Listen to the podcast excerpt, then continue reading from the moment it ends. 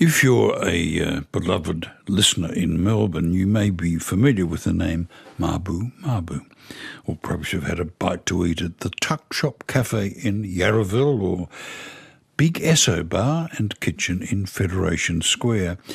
Well, the powerhouse behind these uh, popular venues is chef Nornie Bero. Now, Nornie is from the Meriam people of Mer Island in the Torres Strait and on top of being an executive chef and CEO extraordinaire, she's recently put out a cookbook which shares the name of her business. But Mabu Mabu is much more than a cookbook. It tells stories of her life, provides a guide to native ingredients, and shares recipes that champion their flavours. Nornie, I wish we were sitting in one of your venues, but uh, rather than the sterility of studios, but it's a pleasure to welcome you to our little program. You describe yourself as an island girl.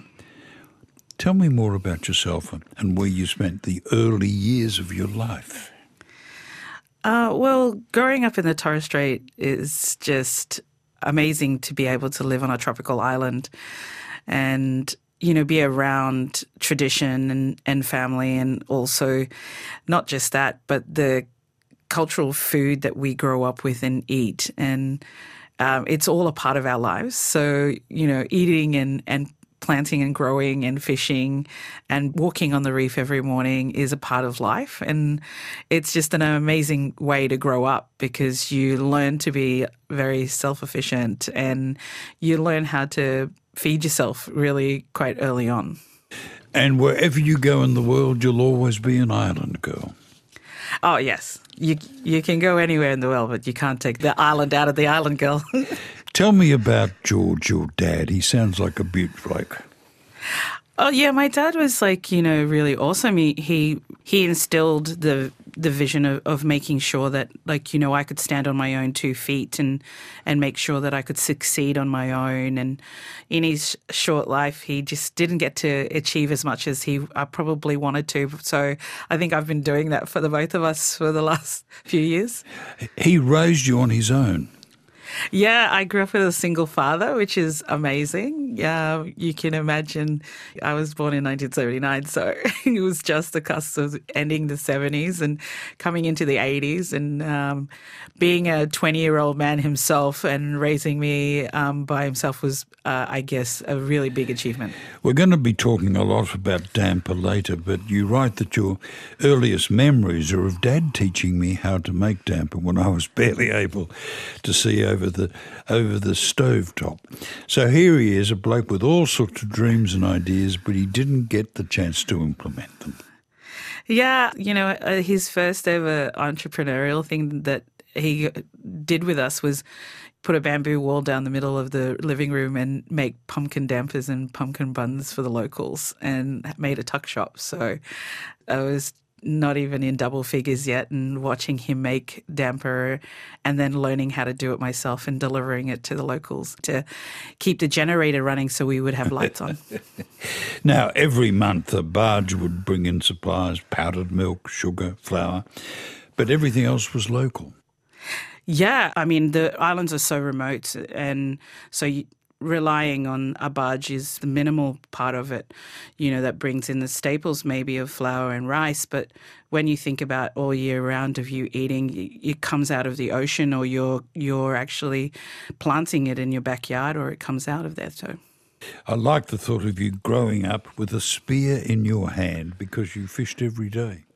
Yeah, I um, I was uh, I loved to pickle things, so I would walk on the reef every morning to get fresh octopus uh, to pickle the day before and have that for breakfast. And uh, yeah, I would take the kerosene lamp out there when it was still dark but morning, and the reef would be out solid so that you could catch whatever's you know in the lagoons or crawling on the reef. Nornie, I had no idea that the Torres Straits were so multicultural before the rest of Australia. Well, yeah. I mean, like you've got to think about the war and the bêche-de-mer and the pearling that all came through, and that Indonesian sort of and Japanese influences that came through um, the Torres Strait. But then also the islands were, you know, named and renamed from Spanish to Dutch, and so we've had a multicultural sort of upbringing. So we sort of, you know, embrace every culture and and love everyone and hate no one. So it's it's one of those great things where multiculturalism is very important because it is a part of our lives. You have a way with words as, as well as a way with food, Medea. Now, it must have been a shock to leave all that behind and head to the mainland, which you did when you were still in high school. Yeah, I mean, kids uh, kids from the islands uh, tend to get billeted out or sent down to mainland Australia for a better education, I guess, because there's only literally one high school there, so not every kid can go. Um, so coming down to mainland, yes, was a big cultural shock when you've spent your whole life living on a tropical island and now you you're in a city. But it was a part of what we, like you know, kids like myself, knew that this was going to happen. Now, if uh, Dad George was an interesting bloke, I have to say that Grandma Abba is equally so. Tell us about your grandma. Oh yes. Um, so my grandma Abba, uh, I I love her so much because uh, w- there's generations that have lived with her. So my dad's parents died when he was young, so he at some stage lived with her, and uh, so when I came of age, obviously I I lived with her too, and she was a very Christian but amazing lady that would wear every color under the rainbow. And she would always wear a hibiscus in her hair. And hmm. but she also had a garden that was just full of island plants and, and fruits and berries that we grow up with. So you just felt like you were at home anyway. You pay tribute to her with the first tea you developed. Tell us about Abba's tea. Yeah, I um my first ever tea that I made is called Abba's tea after her, and it's it's primarily a a hibiscus base with the native florals in it, and I wanted it to be colourful like she was, and and so the tea was just one of those things that I wanted to name after her because she was a great stability and, and influence in my life growing up. So you take the plunge, you move to Melbourne in the late 90s, and uh, I would have thought that Melbourne's hospitality industry was uh, pretty patriarchal. Uh, yeah, I mean, uh, the industry was very hard at the start to get in, but you know, I grew up around a dad that was like, never give up. And so I knocked on every door and just worked extremely hard to get my foot in the door, and then I just never left. There was very little knowledge, I guess, at the time of native ingredients or any sort of indigenous cuisine. Well, I mean, yes. I mean, like, you know, the 90s was a different thing. Uh, like, most places that were coming up were either Thai or Italian. You know, it, it's it's a different thing when you're a young kid starting in the industry. You're learning from scratch, and then you're thinking, "Hey, look, you know, we have our own cuisine too. Why not try that one out?" Mabu Mabu started with a stroke of luck in 2018. Tell me the story. Yeah, I started off as a small little stall in the South Melbourne market, and um, I was just very lucky. I was um, people were asking me for more and more things, and I was making you know native curry paste and, and native dips that you know I either grew up with or or developed in my career along the way, and and also I wanted to put native ingredients on the map and you know have them the hero of dishes. So I started off with that and then graduated to my first cafe and then it just skyrocketed from there. Mabu Mabu means help yourself. Yeah, it's um it's a saying of almost going bon appetit. Uh, so there's always a big family table that's called a Mabu Mabu table, and you just say Mabu Mabu, and everybody grabs a plate and helps themselves. Now, for a business that started so recently in 2018, you've come a hell of a long way. How on earth did you manage to juggle all this and survive the country's strictest COVID lockdowns? I guess um, when you grow up with nothing, when you don't have a choice of making sure that your business survives, you go that extra mile. And obviously, I looked back to my past with my dad and how he used to say to me that, like, you know, it used to be a dollar a litre for petrol so that he could keep the lights on for us. So I thought, how am I going to keep the lights on for my people and also for, you know, my, the business? So I did what he did and I did damper classes and I would do seven to six to seven of them a day and I would send out kits to um, the corporate companies and I sent newsletters out and I just said hey do you want to do this for morale? And uh, you named your restaurant in Federation Square Big Esso not to be confused with the oil company which means thank you. Your way of saying thanks. Yeah Esso means thanks and I just really wanted to say thank you to everybody that got us there. You know, got us to that was all of our customers, all of the people that have worked for us along the way and that helped us achieve opening up at um, Federation Square in the city here in Melbourne. You are unstoppable. Now, you're on a mission to take Indigenous ingredients out of the fancy restaurants and into every kitchen, but I, I suspect you also want to be a role model. Yeah, look, I want to be a role model. Um, hundred percent. I think it's it's our duty to show what Australia really does have to offer. And, you know, I want to be able to have a face that, you know, of those kids out there that are a bit like me who um, come from really remote communities and really know that you can achieve anything if you put your mind to it. And I, I really do believe that. And if you stick with your guns and you, you want to work hard and you, you believe in what you're doing, then I think you can achieve anything. Now, there's a part in the book called The Native Pantry. It's a glossary of all the different kinds of native ingredients. What are your absolute essentials? Oh, my essentials has got to be the pepperberry. Uh, it's right up there. Um, pretty much because, like, it is our natural pepper to Australia delicious, can be savory or sweet if you want to, because it's got those beautiful clovey flavors to it. It's a number one that you should have on any pantry, and I don't know why we're not using it more often because it's just so unique to us. Um, number two would have to be the wattle seed because there's so many different types in Australia, you know, over 165 species to 600.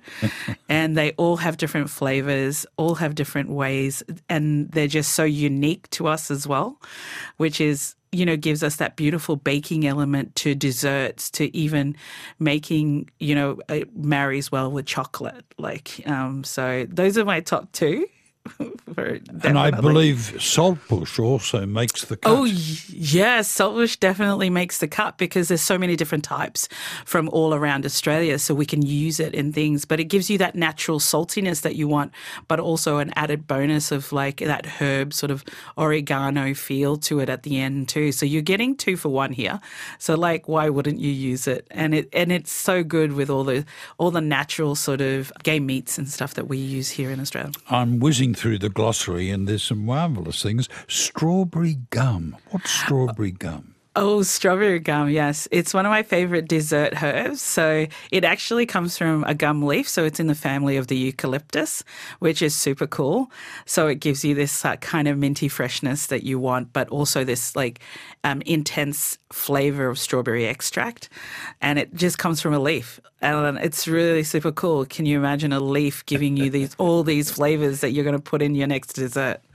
Now, the yam is a very underrated ingredient in this country. Yes, I am a yam girl. I have been pushing the yams. Um, I talk about it a lot because I really want people to eat more yams. Because why waste your time on a boring potato when you can have so many multicultural, different flavors of yams that come from all over Australia, and they're all different. You can get them. There's so many of them, and they just light up your plate when you're looking at those beautiful colours that comes from it. Yams are yummy. Now, we should be eating more Australian meat, shouldn't we? Like uh, like kangaroo. Yes, I think we should. It's a, it's sustainable. It's actually you can eat less of it because it's more filling. So we should be eating kangaroo. We should be eating emu. I'm we sorry, should be eating, emu. You know, really? Yes, yeah. I look. It's one of our signature dishes that we do, and um, it is an amazing game meat to be used, and it is there. It's sustainable. It's great. You know, it comes from our country. It doesn't come from anywhere else, and so you know, it's one of those things that we should be eating more of. This is uh, LNL on Radio National. I'm talking to Nornie Bero from the Meriam people of Mer Island in the Torres Strait, and she's the executive chef, CEO, and owner of Mabu Mabu. Her book, Mabu Mabu, an Australian kitchen cookbook, is published by Hardie Grant. I see that you've got recipes in the book, not only for emu and kangaroo, but also for crocodile. I've got lots of kangaroos on the farm, but we're a bit low on crocodiles. Well, I mean, like we should be eating more of them. They're becoming a pest in Australia, you know, and and because they're farmed as well, it's really great. Why are we wasting just the skin off it? It's again a sustainable meat that, you know, the fashion industry can take the take the skins and we can eat the meat, and it's um, actually very delicious. And yeah, they're again another delicious like you know game meat that we should be using more and and eating more sustainable foods. And you also make the point that we should eat all parts of you know pretty much of everything if we can. You're particularly yeah. you're particularly fond of kangaroo tails. I I am uh, I am because you know if you want to think of kangaroo tails in, in a more common sense, then you think of it as similar to oxtail or ossobuco and those kind of things, like, you know, kangaroo tail is. Uh, I'm not into just eating the pretty bits. I think we should eat everything. Okay. Now, are native ingredients hard to come by, or is it just knowing where to look? I think you know in the past, I think people it it was, but I think these days, I think what we do have to do as a society is ask for it because the more we ask for it, the more it will be there for us, and it's around. It's always at market. It's just that no one asks for it, so they don't get it. So when the when your your local grocer goes to the big markets to buy their produce, it does exist there. If you don't ask for it, they won't they won't get it. Uh, is any available in the supermarkets? At the moment, yeah, the supermarkets are changing the way that they put things out. And I think, you know, if you start looking at it there are things like crocodile going in there. There are things like emu going in there. We have spices now starting to go on the um, on the shelves too as well, and especially those main ingredients that I love so much too, like saltbush, pepperberry, and wattle seeds. Those are more common things that you see everywhere, from samphire to kakala as well. So you will see them a lot more in supermarkets now as, as we go, but not just that, even in your local groceries or even even in your local spice market. Now the wireless isn't the best medium to uh, reveal food stories, but tell me about, for example, sop sop. Sop sop, yes. Sop sop is uh, is a traditional dish made with you know uh, root vegetables and yams and pumpkins and and cooked in coconut milk, which is very traditional to home. But it it also has this great story that if you you make it for your loved ones, so if you plan on having a partner forever, then you at some stage make them sop sop. So if you bring someone home and your auntie asks, have they made sop sop for you? And if you say no, they're like, well, we don't need to know. You're not going to stick around for much. So sop sop is a very significant dish. Yeah, it's like a traditional staple that uh, we all grow up with. And um, it's that whole idea, like, you know, where everything comes out of the ground. You grate your own coconuts, you squeeze your own milk, and then you make it make the dish from scratch. And it's so simple, but it's so delicious. I'd like you to give us a crash course on damper. There's a whole section in the book on damper. It was the first thing your dad ever taught you to cook. Take us through the mysteries of damper. Oh, the damper is awesome because we always make this mistake. If you've ever been to camp and stuff, you you you've had that piece of damper that's wrapped around a stick, or you know uh, has been thrown into the campfire, and it comes out a little bit like really rock hard, a little bit. And uh, so the the secret to making beautiful damper is your liquid. It's all down to how sticky your dough is, and if you have a nice sticky dough, you will always have a nice fluffy damper. And that is the the secret to making good damper. And and the thing is damper is one of those great things that absorbs all flavors. And you can make it in any flavor you want and to your specifications of your taste. So damper is one of those things that you can really kind of experiment on making your own home bread. I guess it's best to wrap it in banana leaves if available Oh, yes, definitely. That's island style right there because you get that nice steam effect on the outside. So you're steaming your damper and then it, st- it stays in that nice loaf so that you can have those beautiful banana leaf flavors on the outside as well. You mentioned earlier pumpkin damper, which I've never heard of. Tell me about pumpkin damper. Yeah, so it's a, it's the first thing I ever made, and I think a lot of it had to do with my dad knowing that I didn't like pumpkins, so he would um, put the pumpkin into the damper so that I would eat it. so it's a great way of kind of making this beautiful, like orange, you know, uh, vibrant um, I guess bread for kids because I didn't I didn't grow up with Wonder White sandwiches. Like you know, my only bread was damper or island pancakes or island scones. So these are the things that I grew up with, and and yeah, you you have to make it fun for kids, I guess too. Well, let's go from damper to wattle seed butter because you you talk a lot about various flavoured butters. Yeah, I think we limit ourselves sometimes. You know, uh, I mean, butter can be fun. You know, if you're making it, and you can make it in all different type of butter, whatever butter you like. Everybody tends to have butter, some type of butter in the fridge, and mix it up with things. Mix it with wattle seeds because that will give you like those really nice sort of coffee flavors, but also that really chocolatey um, hazelnut feel to it. So it's quite nice to just experiment when you're first using native ingredients to to make some butter. There's also a lot of seafood recipes. Tell us about a couple of those. Yeah, well, I'm an island girl, so I uh, I grew up with a lot of seafood, and so you know periwinkles are in there because that's just a childhood love of sea snails, you know, um, and we should just be eating more more shellfish and and more pippies and and those kind of things because again great sustainability elements to them but also they're just so delicious and i think we sort of turn past them when we should be eating more of it because it's just too delicious not to it will come as a great shock to listeners that you uh, that you don't drink coffee. So tell me about your breakfast of champions.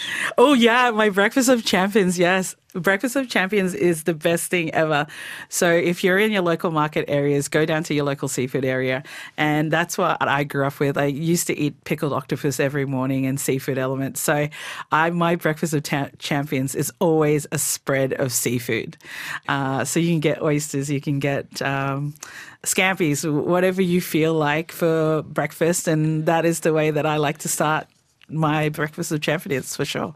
I like your recipe for stuffed squid, but if you could suggest one from the book for the listeners to, to try, what would it be? Oh, that's that's a big call. That's a big call. Um, I'm going to have to say that you know, besides the the damper element, because I just think we should be eating more damper in the world because it's naturally good for you. Um, I do think that we should be eating more sustainable meats, and I would recommend doing the kangaroo tail because the kangaroo tail not only has its own natural flavors to it, but it really does hold those beautiful natives that kind of work with it really well. And that's like my meat option, but um, everybody should try sop sop for sure. I should point out that most of your recipes are very simple. We're talking three to five steps. Deliberate, I guess. Yeah, I think I think cooking when you're when you're starting to cook with native ingredients, it shouldn't be overcomplicated, and it's just for everyday cooks. This is not for chefs. This is not for experienced cooks. This is for people that every day are going to try something different and make it very easy and accessible to be able to do so. I described you a moment ago as unstoppable. What's your next project? Oh, you never know.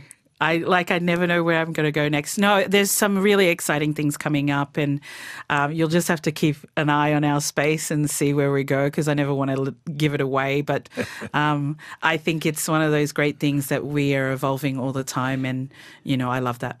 Good on you, Nornie.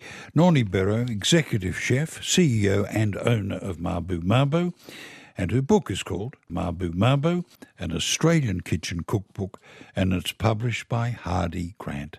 Thanks, Nornie. Thank you. Think bigger about the world we live in. Ask your smart speaker to play ABC RN.